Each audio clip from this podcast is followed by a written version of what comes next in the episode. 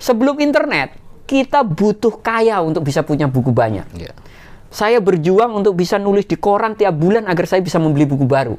Kalau saya tulisan saya nggak dimuat koran, saya nggak bisa membeli buku baru waktu zaman itu. Karena buku masih mahal. Buku masih mahal. Kiriman orang tua itu kurang lebih cuma 50.000, gitu kan, harga buku 7.000. Nah, makan udah habis, nggak ada. Jadi saya harus bisa menulis di koran, dapat honor, baru saya bisa membeli buku baru. Kita di luar urusan menguasai ilmu-ilmu agama, keislaman, kita harus mampu juga menguasai disiplin-disiplin atau ilmu-ilmu lain yang kira-kira memang dibutuhkan oleh masyarakat kita.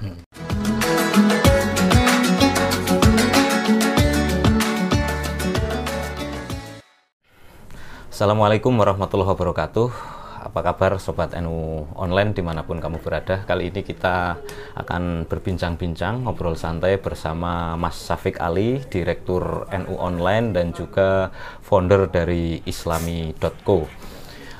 Assalamualaikum Mas Syafiq. Waalaikumsalam. Alhamdulillah, kabarnya sehat? Baik, sehat. Sehat, alhamdulillah. Ya, ini kita akan ngobrol-ngobrol seputar hal-hal yang ringan. Jadi kita tahu Mas Syafiq ini salah satu tokoh muda NU, intelektual muda NU yang sangat progresif ya. Beliau berlatar belakangan santri Pantura ya, pesisir dari Pati sana. Mungkin tetangganya Mbak Soimah itu ya. Dari Pati, terus kemudian nyantri sampai jadi aktivis dulu 98, juga terlibat dalam gerakan-gerakan sosial, menjatuhkan rezim Orde Baru, juga kemudian bergelut di dunia literasi, media, dan sampai hari ini berhasil apa ya istilahnya mengangkat ya media-media NU, ada NU online, Islami, dan jaringannya itu berada di 20 besar atas media keislaman yang banyak dibaca di Indonesia. Nah, sebelum kita ngobrol lebih jauh, yang pertama ingin perkenalan dulu Mas. Jadi sosok Mas Syafiq Ali itu dulu kan orang Pati gitu, itu awal mulanya kok sampai di PBNU, Direktur NU Online ini gimana ceritanya ini Mas, biar ngajinya dulu zaman kecil itu di suasana Pati pesisirnya sampai kemudian bisa di sini gitu. Ya kalau zaman kecil saya kira ya nggak ada beda sama dengan teman-teman santri yang lain, ya kan? Kita lebih banyak berkutat dengan pelajaran agama. Nah, dari kecil, dari tidaiyah nyampe aliyah ibaratnya kan. Nggak banyak lah baca khasanah-khasanah lain itu saya kira tidak banyak. Ibaratnya buku juga yang saya miliki saya kira ya lebih banyak buku bahasa Arab daripada bahasa Indonesia ya. Dari karena memang studinya dari kecil ya studi keislaman. Sampai kemudian kuliah, waktu itu kuliah di Jogja, saya mulai berkenalan dengan ibaratnya tradisi keilmuan lain. Nah, jadi mulai berkenalan dengan apa studi atau ilmu-ilmu sosial, humaniora, sosiologi, filsafat, sejarah, antropologi, dan yang lain-lain. Jadi ketika kuliah itu di IAIN Jogja itu mulai mengenal disiplin yang lebih beragam. Nah, dan di Jogja itulah saya mulai berkenalan dengan teman-teman jurnalis atau penulis di Pers Mahasiswa Arena. Dan di situ saya merasa menemukan dunia yang sepertinya saya bersemangat atau cocok. Sehingga saya mulai belajar menulis waktu di Jogja. Kalau sebelumnya di pesantren mana? Enggak, di pesantren saya sama sekali nggak pernah nulis. Isinya cuma menghafalkan, menghafalkan alfiah. Di mana itu? Di kepada orang tua atau di pesantren? Ya, saya di madrasah keluarga kami sendiri di Pakis, ada madrasah Raudlatut Thalibin ya, dari tidaiyah nyampe sanawiyah, kemudian aliyah saya di Mathaliul Falah, Mbah Abdullah Salam, Mbah Sahal, Sahal Mahfud. Nah, jadi aliyah di Matolek, baru kemudian kuliah. Nah, saya sempat kuliah di INISNU Jepara yang sekarang jadi apa namanya? UNISNU ya. Ya pokoknya karena waktu itu kan dari Matolek kan nggak punya jasa negeri kan, karena nggak ikut persamaan, jadi nggak punya jasa, jadi saya kuliah dulu di INISNU tapi cuma sebentar, jadi nggak nyampe tengah semester itu terus udah pulang waktu itu. Ya jadi sempat di Jepara bentar waktu INISNU awal-awal karena rektornya kan Mbah Sahal juga waktu itu. Jadi berarti langsung gurunya Mbah Sahal ya waktu itu. Iya. Nah, jadi pertama mungkin kesan singkat Anda yang selama belajar di pesantren tentang sosok Mbah Sahal. Ya, Mbah Sahal ini kan ya kiai yang sangat alim ya. Beliau ini nggak banyak bicara, nggak banyak ngobrol, terhitung pendiam, tetapi kita tahu Bang Basari sangat alim karena beliau menulis banyak karya. Menulis banyak karya, baik dalam bahasa Indonesia atau bahasa Arab. Saya kira karya bahasa yang bahasa Arab bisa kira ya lebih dari 5 ya, atau 7 kalau nggak salah. Dan beliau juga sangat sering menulis, ya, menulis di koran waktu itu Suara Merdeka di Jawa Tengah itu kan. Jadi beliau orang yang banyak mengungkapkan gagasannya, pemikirannya lewat tulisan. Nah, tapi kalau di forum-forum hitungannya kan lebih sedikit karena beliau bukan tipe kiai yang mubalek yang keliling kemana-mana di situ. Tapi ya Mbah Sahal adalah kiai yang ya saya kira kami kenal sebagai kiai yang apa sangat alim gitu kan. Nah, yang apa, tidak banyak bicara sehingga ibaratnya santri itu kalau ketemu Mbah Sahal tuh ya harus bener-bener omongannya bener gitu kan. Oke, Mbah Sahal. Terus kemudian pertanyaannya setelah dari pesantren kemudian masuk ke Jogja. Saya di Jogja itu ngambil studinya di syariah, jurusan syariah perbandingan madhab. Oh iya, perbandingan. Di situ. Nah, tapi kan karena aktif di pers mahasiswa Arena, saya mulai banyak berkenalan atau mulai banyak membaca studi-studi ilmu sosial. Dan waktu itu juga Gus Dur kan, ketua NU yang banyak nulis di media dan gagasan-gagasannya atau sepak terjangnya banyak dibicarakan oleh teman-teman senior. Sehingga saya mulai tertarik dengan ilmu sosial dan juga itu awal-awal di Jogja itu berdirinya LKIS. Lembaga Kajian Islam dan Sosial yang dikomandoi oleh Mas Imam Aziz dan teman-teman. Jadi memang ketika saya masuk Jogja itu saya kira memang pemikiran-pemikiran sosial di anak-anak NU di Jogja itu sedang tumbuh dengan adanya sosok seperti Gus Dur dan juga adanya lembaga seperti LKIS. Sehingga saya yang waktu itu aktif di pers mahasiswa ya sedikit banyak dipengaruhi. Ketertarikan saya terhadap ilmu sosial itu dipengaruhi oleh suasana tersebut. Ya, oke, jadi berangkat dari LKIS Jogja. Bukannya kayaknya sempat di Diyarkara juga ya? Atau... Ya, saya pindah ke Jakarta karena ya karena di Jogja juga saya kuliah tuh praktis cuma setahun. Saya kuliah cuma setahun, terus semester 3 itu saya cuti. Nah, waktu berbarengan apa bapak saya meninggal, wafat, dan adik saya masuk kuliah semester 1 saya memutuskan cuti. Saya cuti semester 3, nyampe 1 tahun cuti dan kemudian nggak daftar ulang lagi. Jadi praktis kuliah ya setahun nggak genap ya, karena setahun itu juga ya nggak jarang-jarang juga masuk kelas. Saya hanya mengikuti ya kuliah-kuliah yang saya suka aja.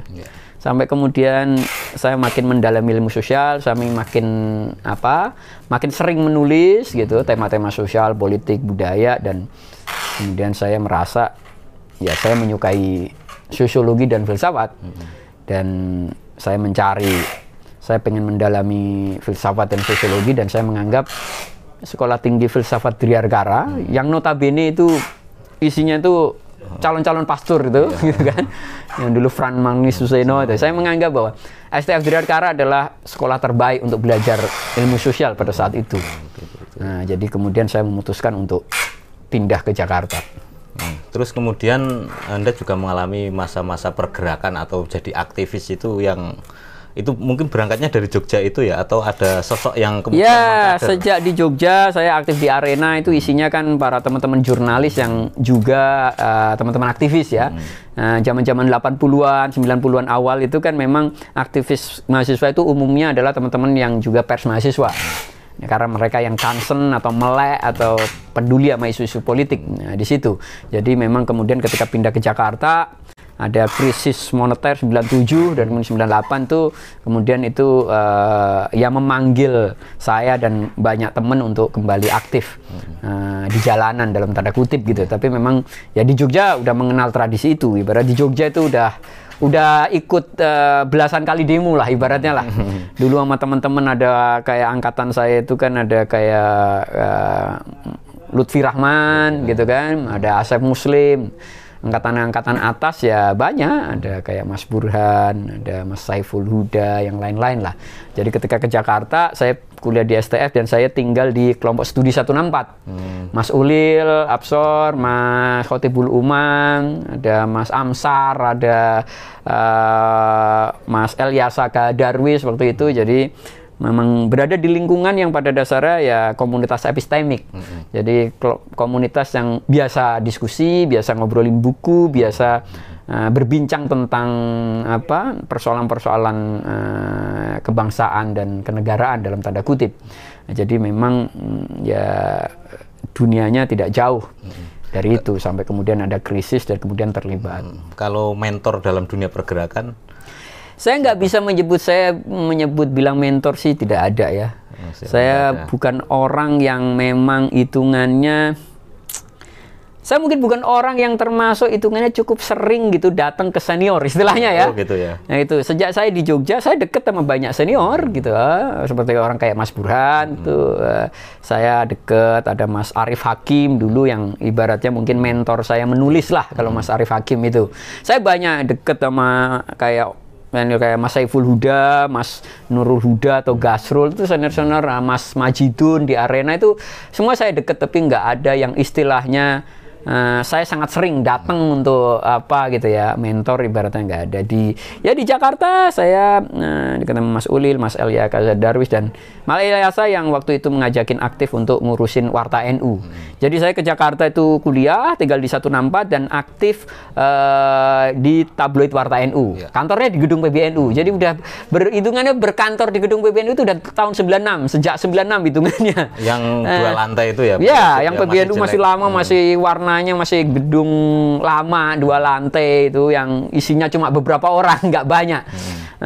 Itu jadi saya sama Eliasa berkantor di sana dan saya membantu di P3M. Waktu itu Pak Masdar, saya bantuin banyak proyek di P3M, membantu Mas Burhan ya.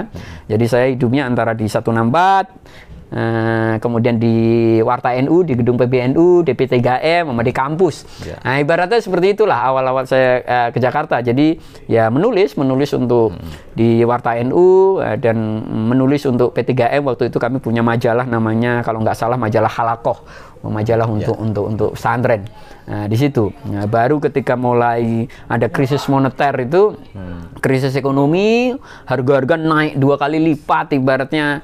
Makan yang satu piring sebelumnya 1.000 jadi 2.000 ibaratnya. Nah itulah mulai gejolak, akhirnya gerakan jalanan itu tumbuh dan saya kemudian melibatkan diri di gerakan jalanan yang berujung pada gerakan 98 yang memaksa Pak Harto turun. Iya. Terus tokoh sekarang, tokoh yang mungkin menginspirasi atau berpengaruh dalam diri Mas Syafiq. Ya, tokoh yang berpengaruh di saya ya Gus Dur. Gus Dur yang berangkat dari tradisi pesantren juga dari kecil. Yang juga sekolahnya nggak tertib juga gitu ya. Tetapi semua orang mengakui bahwa secara intelektual Gus Dur tuh seorang raksasa. Beliau menguasai tradisi keislaman atau timur dengan baik, tetapi juga memahami tradisi barat ya, baik sastra, ilmu sosial yang juga cukup baik. Jadi Gus Dur saya kira yang sejak saya di Jogja memang memberikan gambaran sosok yang itu berbeda, itu outlier di kalangan pesantren ya, di kalangan kiai, karena memang tidak mudah atau jarang kita bisa menemukan misal dari komunitas kita itu orang yang menguasai khasanah timur dan barat sekaligus dengan cukup baik. Nah, Gus Dur mungkin hitungannya contoh pertama yang saya lihat, yang saya temukan secara langsung. Kalau kita membaca tulisan-tulisan Gus Dur kan sangat jarang pada dasarnya kutipan-kutipan yang menunjukkan beliau ini kiai. Tetapi yang ditulis itu dunia pesantren, dunia kiai, dunia keislaman. Tetapi pendekatannya itu ilmu sosial. Nah, di situ menulis banyak tentang sejarah, bukannya sejarah-sejarah yang tertulis, tapi sejarah berasal misal sejarah-sejarah lisan. Nah, tetapi kalau kita menyaksikan Gus Dur bicara di forum-forum sama kiai, ya kita menyaksikan Gus Dur yang kiai. Nah, di situ di PBNU kan saya di Warta NU ketika jagung-jagung ya kita menyaksikan Gus Dur yang kiai. Nah, itu saya kira ya Gus Dur adalah figur yang mungkin ada satu fragmen atau peristiwa tentang Gus Dur yang berkesan bagi Anda. Tidak sih, saya sulit mengingat ini karena ya kadang-kadang kita kalau kelamaan bersentuhan sama orang kan jadinya ya kita sulit memilih yang mana gitu. Ya ada figur lain yang juga sangat berpengaruh di saya dalam kota pergerakan ya mungkin Gus Im ya. Adik bungsunya Gus Dur karena ya saya kenal Gus Im dari lama dan banyak bersentuhan dan saya kira saya belajar banyak dari Gus Im atau Hasyim Wahid. Karena kami banyak berdiskusi, beliau banyak membelikan buku-buku yang memang penting untuk saya baca, ngobrolin soal film, ngobrolin soal novel, ada banyak lah. Artinya Gus Im udah kayak kakak dalam tanda kutip, kayak berteman yang bisa ngobrolin apa aja. Di situ mulai dari hal-hal yang serius sampai hal-hal yang tidak serius atau hobi dalam tanda kutip, atau ngobrolin bola dan segala macam, musik gitu.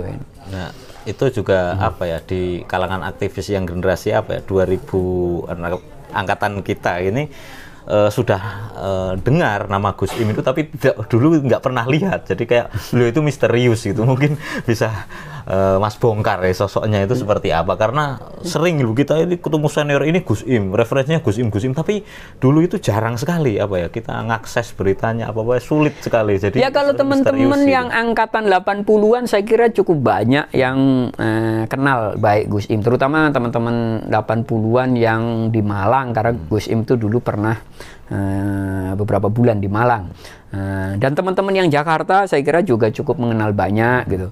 Nah, memang mungkin teman-teman NU yang justru bersentuhannya hanya sebentar-sebentar, pernah ketemu sekali, dua kali, tiga kali gitu ya. Karena memang ya Gus Im itu kan orang yang tidak pernah diam di satu tempat. Dia selalu bergerak, dia selalu pergi dari satu titik ke titik yang lain, dia ketemu dari satu orang ke orang yang lain. Nah, di situ, dan dia juga bukan tipe orang yang memang berusaha menonjolkan diri. Bukan tipe orang yang bersedia kalau disuruh ngomong di depan panggung. Nah, saya kira ini berbeda gitu ya. Kalau Gus Dur itu kan memang pemimpin yang dia ngelit dari depan, gitu kan. Kalau Gus Im itu lebih tipe orang yang menemani dengan berdiri di belakang. Nah, istilahnya seperti itu. Nah, sehingga karena Gus Im itu lebih banyak berdiri di belakang, menemani di belakang, itu tidak begitu kelihatan. Di situ, dan nggak banyak orang yang mungkin sempat bersentuhan cukup intens sama beliau gitu. Terima kasih. Ini juga apa ada tulisan tentang Gus Im di kayaknya di NU online ya, tulisan Mas Syafiq ini tentang Gus Im ini bisa diakses. Gus Im wafat saya menulis tentang. Oke, setelah kemudian reformasi Mas Syafiq ini juga kemudian membangun media NU online. Itu bisa diceritakan secara singkatnya, karena kadang banyak mahasiswa yang meneliti kita kesulitan yang NU. Ya, hitungannya kan online. Memang ya di NU waktu saya aktif di Warta NU waktu itu bareng Mas Elyasa Darwis ya. Mas Elyasa ini senior yang memang rajin menulis, mengeditori sejumlah buku tentang NU gitu kan. Jadi ngurusi Warta NU sampai kemudian ya 98 sampai kemudian itu off ya. Warta NU di Jakartanya off, kemudian baru periode 2003 waktu zaman Pak Hasyim itu Mas Munim yang udah saya kenal juga sejak saya ke Jakarta, karena beliau waktu itu aktif di LP3YS gitu. Mas Munim diminta untuk menghidupkan LTN sama Pak Hasyim. Mas Munim diminta menghidupkan LTN karena itu awal-awal gitu kan. Awal-awal gedung baru lah hitungannya ya. Awal-awal gedung baru yang sebelumnya itu LTN tuh ya hidup segan mati tak mau hitungannya. Gak banyak orang lah dulu itu yang ngantor di PBNU itu gak banyak orang. Nah, begitu gedung PBNU itu awal berdiri itu juga gedungnya udah berdiri tapi orangnya juga belum banyak. Ya, belum. Nah, Mas Munim yang memang saya udah sering berhubungan, waktu itu diminta Pak Hasyim untuk ngidupin LTN, akhirnya dia mengajak saya. Mengajak saya untuk ngobrol, diskusi bagaimana menghidupkan LTN, divisi penerbitan, penulisan. Dan saat itulah mulai membicarakan tentang bikin website, karena memang eranya ke depan itu ya online. Walaupun saat itu saya kira ya orang NU yang online itu masih sedikit. Tahun 2003 itu untuk bisa akses internet harus pakai telepon kabel. Saya kira orang NU yang punya telepon kabel itu bisa dihitung dengan jari gitu ya istilahnya ya. Nggak banyak, belum ada smartphone yang sekarang kita pakai handphone, belum ada. Jadi itu awal-awal, dan itu dibikinin websitenya oleh teman-teman UI. Nah, di situ ya, dibantu saya kira ya, dibantu Pak As'ad ya waktu itu ya, kira, untuk menyiapkan websitenya. Kemudian ya Mas Munim dan saya membangun tim untuk redaksinya. Kami kemudian yang mengisi dan mulai berkantor di gedung PBNU. Dan justru memang akhirnya yang berkembang NU online, mungkin divisi penerbitannya, yang lain-lainnya ya di LTN tuh kurang begitu berkembang, tetapi online ini yang berkembang. Meski dari 2003 sampai 2009 tuh ya pembaca NU online yang dari kalangan ini saya kira sedikit. Karena tadi kita bikin website di mana orang NU sendiri belum pada punya akses internet. Nah, jadi yang baca dulu itu banyak kan malah orang-orang yang isinya nyinyir tuh di kolom komentar gitu. Jadi kalau kita sekarang melihat orang nyinyir di kolom komentar tuh di Facebook, di apa itu, kami di NU online tuh udah mengalami pengalaman dinyinyirin di kolom komentar di NU online. Sampai ada sejumlah kiai yang komplain, kok NU online memuat komentar-komentar yang apa? Menjelekan NU gitu, padahal itu komentar dari pembaca yang notabene memang bukan orang NU. Kira kan di situ akhirnya makanya kemudian kolom komentar di NU online itu dimoderasi, sampai sekarang nggak ada kan? Sekarang nggak ada. Jadi kalau mau komentar ya biar di-share di sosial media, nanti komentarnya di sosial media. Latar belakangnya seperti itu, karena nanti pertarungannya jadi ribut di kolom komentar. Karena kami memilih untuk tidak dibuka. Nah, di situ baru itu tahun-tahun 2009-2010 lah. Saya kira warga NU itu mulai banyak yang punya akses internet seiring dengan munculnya smartphone-smartphone murah buatan Cina. Nah, jadi kalau nggak ada smartphone murah bikinan Cina itu kayaknya kita masih sedikit yang punya handphone. Ini kan saya handphonenya Cina, ini semua kayaknya banyak kan handphone Cina yang murah gitu. Nah, baru saat itulah. Jadi butuh waktu cukup lama, 7-8 tahun untuk saya kira teknologi yang kita buat, website yang kita buat itu dianggap relevan sama warga Nahdliyin. Selama 7-8 tahun sebelumnya itu, ya banyak warga Nahdliyin nggak merasa relevan dengan namanya website karena akses internet aja tidak punya. Ibaratnya guyonannya itu dulu ada temen NU online yang mewawancara kiai, dari mana NU online ini apalagi nih? Ada NU online ini pecahannya atau gimana gitu kan? Pecahan. Oh dijelasin ini internet ini, yai. Oh internet itu apa lagi kan? Nggak paham. Ngetirnya internet rumah gitu. Internet nggak kebayang karena memang nggak punya. Nah di situ itu tahun 2009 aja masih begitu. Nah, di situ. Jadi butuh waktu lama. Nah, tapi ya beruntung saya kira walaupun cukup lama pembaca kita sedikit, tapi kan konten kita selama sekian tahun tuh ini kan yang kita buat udah jadi lumayan banyak ya. Dan salah satu pergeseran lompatan besarnya itu saya kira kalau nggak salah 2015 atau 2016 itu dulu kita waktu itu saya juga ikut di Jogja Mas yang dulu kan NU online tagline-nya Suara Nahdlatul Ulama karena memang lebih internal, kemudian digeser ke keislaman gitu. Itu gimana latar belakangnya Mas? Ya, karena kita merasa mengelola website itu satu kita kan harus berpijak pada garis redaksi yang kita tetapkan. NU online itu media resmi NU, jadi harus menyuarakan prinsip-prinsip gitu. Ahlussunnah wal Jamaah Nahdliyah. NU online itu media resmi NU, jadi juga harus menyuarakan keputusan-keputusan atau pandangan resmi atau sikap resmi PBNU. Kadang-kadang kan kalau media lain itu menuliskannya kan sesuai angle-nya sendiri, sesuai perspektifnya sendiri, sesuai kepentingannya sendiri, yang kadang justru pesan utama yang ingin disampaikan oleh PBNU justru tenggelam, tapi hal-hal yang bukan pesan utama yang dieksploitir oleh media lain. Nah kita sebagai media resmi PBNU harus memastikan bahwa pesan utama itulah yang tersampaikan atau yang paling kuat, yang jadi angle utama di situ.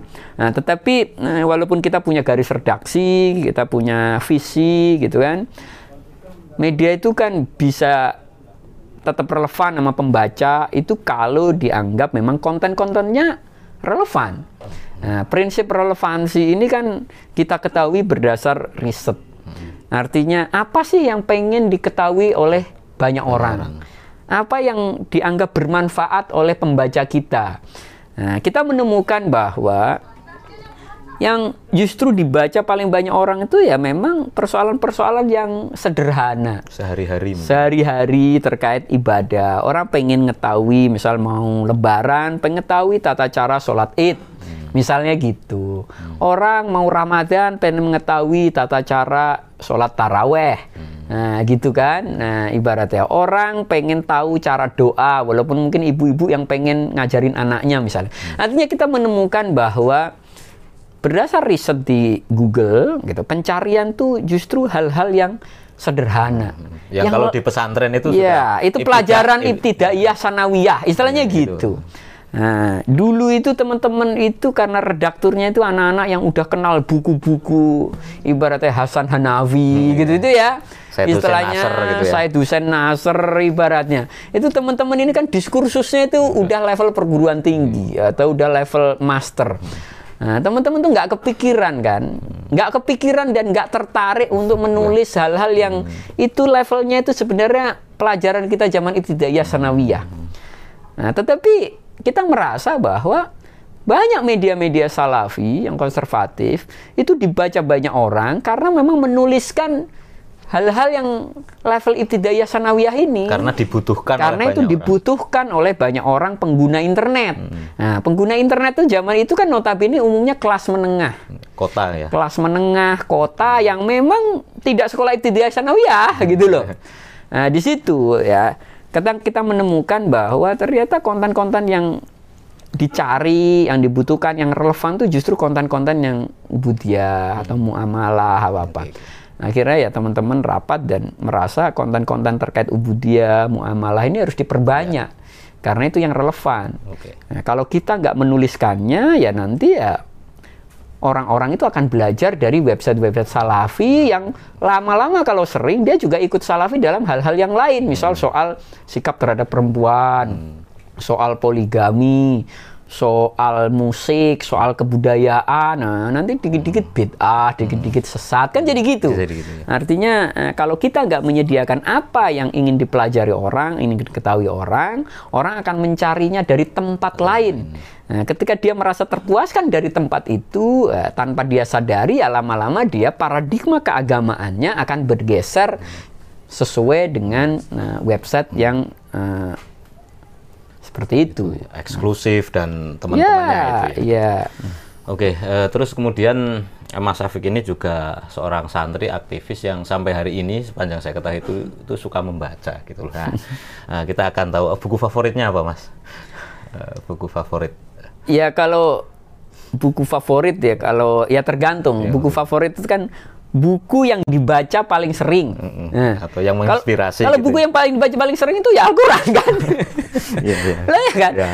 Kalau ukuran favorit itu apa? Nah, kalau ukuran favorit itu adalah buku yang dibaca paling sering dibuka dalam satu tahun. Ya tentu saja saya selalu bilang bahwa kalau berdasar ukuran ya Al-Quran yang paling sering kan di situ. Nah, tapi kalau kemudian buku itu artinya di luar itu ya saya punya misal novel ya. Novel tuh ada novel Dostoyevsky, novelis Rusia itu Crime and Punishment. Itu novel yang mungkin paling sering saya baca. Paling sering saya baca karena memang ya paling sering itu artinya kan paling kena berkesan, ya paling berkesan gitu kan.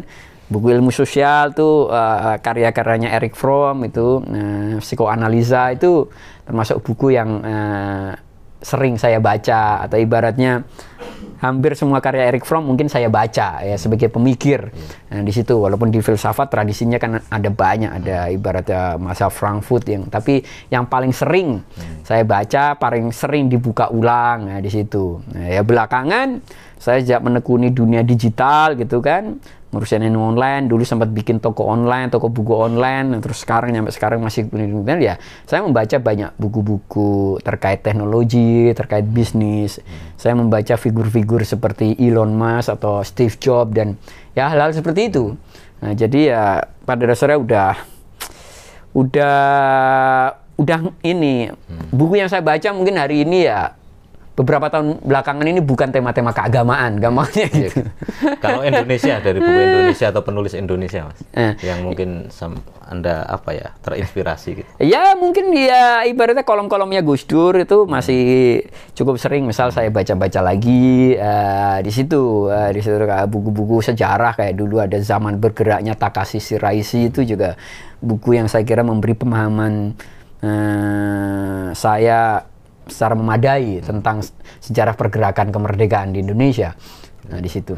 Kalau untuk generasi muda hari ini, generasi muda NU gitu, Kira-kira rekomendasi bacaan-bacaannya? Ya, saya kira ada banyak. Saya kira buku-bukunya Gus Dur itu masih sangat relevan untuk dibaca oleh generasi. Dan kalau generasi NU ya, misalnya harus membaca bukunya Ca Anam tentang NU ya. Pertumbuhan dan ya, pertumbuhan dan pengembangan NU. Saya kira walaupun buku itu mungkin udah agak susah dicari, tapi mungkin di online masih ada yang jual di situ. Itu kan buku yang apa penting untuk dibaca gitu loh. Kalau musik, Mas, suka musik apa ini? Ya, musik saya sih ya, banyak, tapi secara umum memang saya lebih suka musik rock gitu. Oh, kan, rock. Niki Astria itu adalah ini apa penyanyi favorit saya dari zaman saya muda. Oh, ya, di situ kan. Dan Metallica itu grup band favorit saya dari saya sejak sanawiyah. Zaman sanawiyah nggak banyak teman-teman saya yang menyukai musik-musik barat. Jadi cuma ada ya 1, 2, 3 temen yang menyukai, dan kami sering ibaratnya mendengarkan tangga lagu. Kalau di radio kan ada ya, tiap malam minggu itu ada tangga lagunya. Sampai sekarang masih ada ya. Ada. Nah, dulu kan belum ada Spotify, belum ada YouTube. Jadi kalau kita mau dengerin lagu-lagu favorit kita itu pasti dengerin tangga lagu itu. Jadi pasti diputer. Nah, itu cuma punya beberapa temen yang kemudian ini terus kan kami merekam lagu-lagu favorit gitu-gitu ya. Iwan Fals itu. Nah, terutama sejak kuliah lah lebih menyukai Iwan Fals gitu. Ya, lagu favoritnya apa Iwan Fals ini? Ya, banyak lah, banyak saya misalnya kayak apa namanya belum apa judul itu ya, lagu yang cukup sering saya dengarkan, ibaratnya Nothing Else Matters about the Unforgiven-nya Metallica itu banyak. Nah, itu ketika saya ketemu Gus Im, ternyata Gus Im tuh orang yang sangat ahli. Bukan hanya meminati, sangat ahli, benar-benar meminati dunia musik rock atau metal gitu. Jadi bedanya Gus Im sama Gus Dur kan. Kalau Gus Dur mungkin menyukai klasik baru kemudian rock. Kalau Gus Im tuh menyukai rock baru kemudian klasik. Nah, tapi Gus Im tuh orang yang bisa bercerita dengan sangat fasih tentang grup-grup band itu. Grup-grup band Flower Generation ya, semangatnya, liriknya, wah bisa nggak kelar-kelar. Pemberontakannya. Oh iya, di situ. Oke, terus setelah musik kita juga teknologi ya, terutama kita warga NU itu gimana dalam pandangan Anda selama ini antara teknologi dan kita NU ini seperti apa kita? Ya, saya kira kalau hari ini ya saya kira generasi NU itu sangat melek teknologi. Karena apa? Karena pada dasarnya generasi NU itu ya teknologi. Teknologi itu kan membuat kemudian banyak orang dari berbagai kelas punya akses yang relatif sama. Kita nggak perlu menjadi sangat kaya untuk bisa menikmati internet, ya kan? Untuk bisa menonton film, untuk bisa menikmati musik. Untuk bisa membaca buku. Sebelum internet, kita butuh kaya untuk bisa punya buku banyak. Saya berjuang untuk bisa nulis di koran tiap bulan agar saya bisa membeli buku baru. Kalau saya tulisan saya nggak dimuat koran, saya nggak bisa membeli buku baru waktu zaman itu. Karena buku masih mahal. Buku masih mahal. Kiriman orang tua itu kurang lebih cuma 50.000, gitu kan, harga buku 7.000. Nah, makan udah habis, nggak ada. Jadi saya harus bisa menulis di koran, dapat honor, baru saya bisa membeli buku baru. Sementara kan orang kaya mau membeli buku, ke toko buku dia tinggal milih dibeliin orang tuanya. Kita pengen mendengarkan musik waktu itu, membeli kaset yang harganya juga tidak murah. Apalagi menonton film, udah nggak mampu kita nonton film. Pergi ke gedung bioskop, wah itu tiket gedung bioskop tuh bisa kita pakai makan di warteg berapa kali, ibaratnya gitu. Jadi era sebelum internet, buat kita-kita yang latar belakangnya kelas menengah bawah itu berat untuk bisa mengimbangi akses atau fasilitas yang dinikmati oleh kelas menengah ke atas. Tapi era internet, saya kira menghapus semua itu. Tidak perlu menjadi sangat kaya untuk bisa menikmati film, untuk bisa menikmati musik, untuk bisa membaca buku. Ya kan? Banyak artikel, jurnal yang kualitasnya jurnal di internet apa aja. Asal kita memang punya etos, punya semangat untuk pinter, tekun. Di era internet harusnya malu kita kalau nyampe nggak pinter di era internet itu. Karena kita nggak butuh uang banyak untuk menjadi pinter. Nah, dulu untuk punya buku tiap bulan itu, kita harus butuh punya duit. Kalau nggak punya duit, misal saya seminggu bisa baca buku 2. Sementara sebulan saya hanya bisa beli buku satu. Artinya saya sebulan bisa baca buku 8, tapi saya mampunya beli buku satu. Untungnya saya punya senior-senior di arena atau orang kayak Arif Hakim yang bukunya itu banyak, sehingga saya selalu bisa minjem. Nah, tapi kalau saya cuma membaca buku yang sanggup saya beli, saya nggak pinter-pinter, karena sanggupnya cuma beli buku satu dalam satu bulan. Nah, sekarang dengan online, kita bisa mendapat buku banyak banget. Murah-murah lagi buku sekarang. Murah-murah gitu loh. Kita langganan Playbook, ibaratnya Google Book. Itu aja buku harganya cuma 20.000. Ini ya, seharga satu kali makan ibaratnya kan. Seharga satu kali makan. Nah, dulu di Jogja itu 700 sudah bisa makan. Harga buku 7.000. Artinya harga buku itu 10 kali biaya makan. Nah, sekarang kita ibarat 2 kali biaya makan, kalau buku digital kita udah bisa. Jadi di situ. Nah, sekarang generasi NU ini kan umumnya seiring ya dengan pasca reformasi itu kan udah sentralisasi ekonomi kan relatif sudah ini. Duit nggak cuma dikuasai oleh Pak Harto dan kroni-kroninya. Duit ini udah menyebar ke berbagai penjuru dan tumbuh kelas menengah baru termasuk kelas menengah di NU. Sekarang kalau kita saksikan ya banyak sekali anak-anak NU gitu yang keluarganya punya mobil ibaratnya kan, mapan, rumahnya bagus, nguliain anak itu enteng. Nah gitu. Zaman dulu jarang. Zaman dulu kan saya kira nyampe generasi saya itu kan nggak banyak-banyak banget lah. Kalau saya hitung mungkin satu kampung, satu lulusan madrasah saya gitu yang kuliah itu masih bisa dihitung mungkin berapa persen. Hari ini mungkin mayoritas gitu kan. Mayoritas kalau teman generasi teman-teman itu yang angkatan sekarang kan mungkin mayoritas itu lulusannya berapa, yang kuliah itu udah separuh lebih. Dulu yang kuliah mungkin dari 70 yang lulus, mungkin yang kuliah cuma 5 atau 7 ibaratnya. Nah, kalau sekarang kan seiring pasca reformasi itu, distribusi pendapatan itu kian merata, sehingga tumbuh kelas menengah baru di berbagai daerah, termasuk di kantong-kantong NU, sehingga generasi NU juga naik kelas, mobilitas sosial, mobilitas ekonomi, dan itu membuat generasi NU yang sekarang saya kira ya sangat cepat mengakselerasi teknologi, karena teknologi pada dasarnya juga nggak mahal-mahal amat.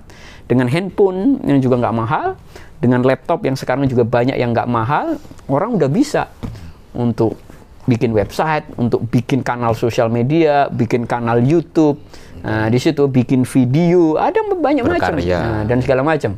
Nah, saya kira dalam konteks itu ya hari ini NU di bidang teknologi, terutama dunia online digital itu ya lumayan mampu lah. Dan hari ini itu dunia teknologi itu sangat relevan. Kita bisa menyaksikan hari ini dengan adanya Gojek, semua orang bisa bikin warung di rumahnya masing-masing. Bisa jualan di rumahnya masing-masing. Orang bisa menyediakan jasa layanan antar jemput dengan motor yang dia miliki.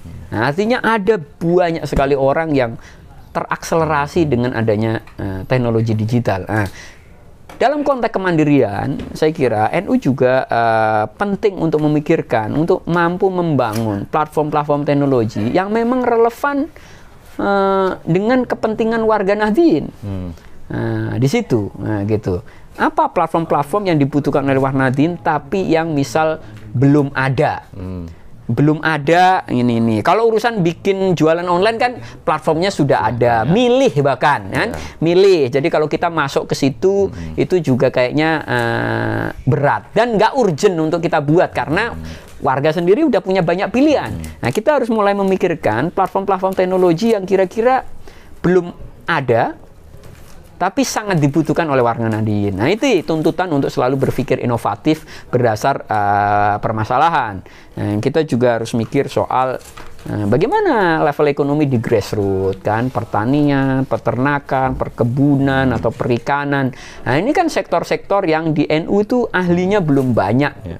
Nah, atau mungkin udah banyak tapi belum terorganisir dengan baik. Nah, jadi ada perkembangan saya kira berapa tahun ini, human resource di NU itu sebenarnya udah lumayan banyak, tapi human resource manajemennya yang belum bagus. Nah, di situ. Saya sering ketemu temen NU, keluarga NU, oh ternyata ahli ini, ahli itu, tetapi dia belum mampu diakomodasi oleh PBNU, oleh PWNU, oleh PCNU. Nah, di situ. Padahal NU atau warga itu membutuhkan kompetensi dia, membutuhkan ilmu dia. Nah, memang NU ini organisasi keagamaan yang adalah peran utamanya dari dulu adalah memberikan bimbingan keagamaan, pendidikan keagamaan ke warga kita sehingga bisa hidup baik berdasar agama. Tetapi NU kan juga punya sejarah, ada Nahdlatul Tujar gitu kan, yang harusnya mempunyai concern yang cukup terhadap bagaimana kesejahteraan warga. Nah, di situ. Jadi kan NU itu kan punya tonggak dulu sebelum NU berdiri kan ada Nahdlatul Tujar, ada Nahdlatul Wathan. Nah, Nahdlatul Wathan hari ini kan masih sangat kental di NU gitu kan. Semangat membela tanah air, kecintaan terhadap tanah air. Sekarang lagu Yalal Wathan yang ditemukan dan di aransemen ulang dalam tanda kutip ini sangat populer gitu kan, terutama di teman-teman Ansor gitu kan. Sangat populer dan sekarang hampir semua acara NU menyanyikan Yalal Wathan. Artinya itu adalah kita menemukan cara yang mudah untuk mengintroduksi kecintaan terhadap tanah air, bahwa di tengah ada kelompok yang masih mempertentangkan Islam dan kebangsaan, di NU itu udah selesai. Nah, di situ bahwa mencintai apa tanah air itu ya bagian dari ajaran agama istilahnya gitu kan, nyampe ada ungkapan ini kan bagian dari iman gitu kan, hubbul wathan minal iman, walaupun itu bukan hadis ya. Nah, di situ. Nah, tetapi kita harus mulai berpikir dalam konteks muktamar dengan tema kemandirian, kan memang harus gimana caranya benar-benar memikirkan. Jangan sampai ada lagi ibaratnya orang miskin di NU istilahnya. Kalau PBNU itu mampu menemukan strategi, cara untuk menghapus kemiskinan di warga NU, dengan sendirinya itu membantu Indonesia. Karena pemerintah berarti tugasnya kan memang memastikan nggak ada orang yang misal di bawah garis kemiskinan misalnya. Nah, artinya NU harus memikirkan itu. Dan menurut saya udah banyak ahli-ahli, dokter-dokter yang studi tentang itu dari kalangan Nahdien. Nah, tinggal ini bagaimana itu di ini. Nah, yang ketiga kalau urusan tantangan terhadap masa depan ya. Kan kita menghadapi persoalan bahwa nation state ya, negara bangsa ini menghadapi tantangan. Gitu kan. Tantangan dalam konteks ideologi globalisme yang berusaha ibaratnya makin kecil kan peran negara bangsa, atau tantangan di kelompok yang misal mengusung khilafah Islam Raya, nah, kayak gitu-gitu. Nah, saya kira ya NU karena ini bukan sesuatu yang baru yang udah pernah dipikirkan oleh para sesepuh ya. NU relatif mampu menghadapi. Tetapi tantangan lain misalnya globalisme terkait teknologi. Nah, ini kita masih harus belajar, keras. Karena kalau tidak ya, kita ketinggalan. Nah, kita harus visioner untuk mampu membaca kira-kira arah zaman ini kemana. Kira-kira masa depan itu akan seperti apa. Nah, harus makin banyak di NU yang teman-teman yang mampu membayangkan atau mempelajari. Memprediksi. Betul gitu loh. Arah dari dunia ini akan seperti apa. Nah, gitu. Oke, terakhir pesan untuk generasi muda NU, Gus. Ya, saya kira kalau teman-teman muda ya, prinsipnya ya NU ini organisasi keagamaan, kita harus memastikan bahwa generasi NU itu penguasaannya terhadap ilmu-ilmu keagamaan juga harus cukup. Nah, di situ. Dan yang kedua, saya kira kita ya, di luar urusan menguasai ilmu-ilmu agama, keislaman, kita harus mampu juga menguasai disiplin-disiplin atau ilmu-ilmu lain yang kira-kira memang dibutuhkan oleh masyarakat kita. Kita harus menguasai ilmu-ilmu yang kira-kira dibutuhkan dan kemudian bisa diamalkan, dan itu membantu masyarakat kita, Nahdien, warga sekitar kita untuk memecahkan persoalan-persoalan. Karena memang NU didirikan bukan semata untuk membimbing gitu ya, dalam urusan-urusan keagamaan, tapi NU itu ya didirikan juga untuk membantu memecahkan persoalan-persoalan keduniaan. Karena untuk kita bisa beragama dengan baik itu juga kalau kita bisa hidup menyelesaikan masalah-masalah dunia dengan baik. Dan itu tadi ya, itu tercermin dari Mbah Hasyim, Mbah Wahab yang memang sebelum mendirikan NU itu ya mendirikan Nahdlatul Tujar, menyemangkati mendirikan pesantren-pesantren, sekolah-sekolah agar warganya tidak buta huruf dan seterusnya. Oke, terima kasih Mas. Ya, terakhir ini kuis Mas. Jadi mesti milih salah satu itu ya. Oke, yang pertama Khalid bin Walid atau Ibnu Abbas? Ibnu Abbas. Mbah Wahab atau Mbah Bisri? Mbah Wahab. Menulis atau diskusi? Diskusi. Musik atau film? Musik. Filsafat atau sastra? Filsafat. Imam Ghazali atau Ibn Rus? Imam Ghazali. Mbak Alisa atau Mbak Yeni? Iya, Mbak Alisa. Saya lebih banyak sama Mbak Alisa. Oh, iya. Sepak bola atau catur? Sepak bola. Oke, terima kasih Mas Syafiq. Oke, terima kasih. Menginspirasi untuk teman-teman muda NU. Inilah akhir dari obrolan kita di Bincang Sore NU Online kali ini. Terus ikuti NU Online, yang belum subscribe. Insya Allah akan banyak konten yang bermanfaat untuk generasi muda NU khususnya, untuk masyarakat muslim secara umumnya, karena kita akan ada banyak konten-konten tutorial ibadah juga, suan-suan kiai dan ibunya yang tentunya banyak bermanfaat. Kurang lebihnya mohon maaf. Wallahul muwaffiq ila thoriq. Wassalamualaikum warahmatullahi wabarakatuh. Waalaikumsalam warahmatullahi wabarakatuh.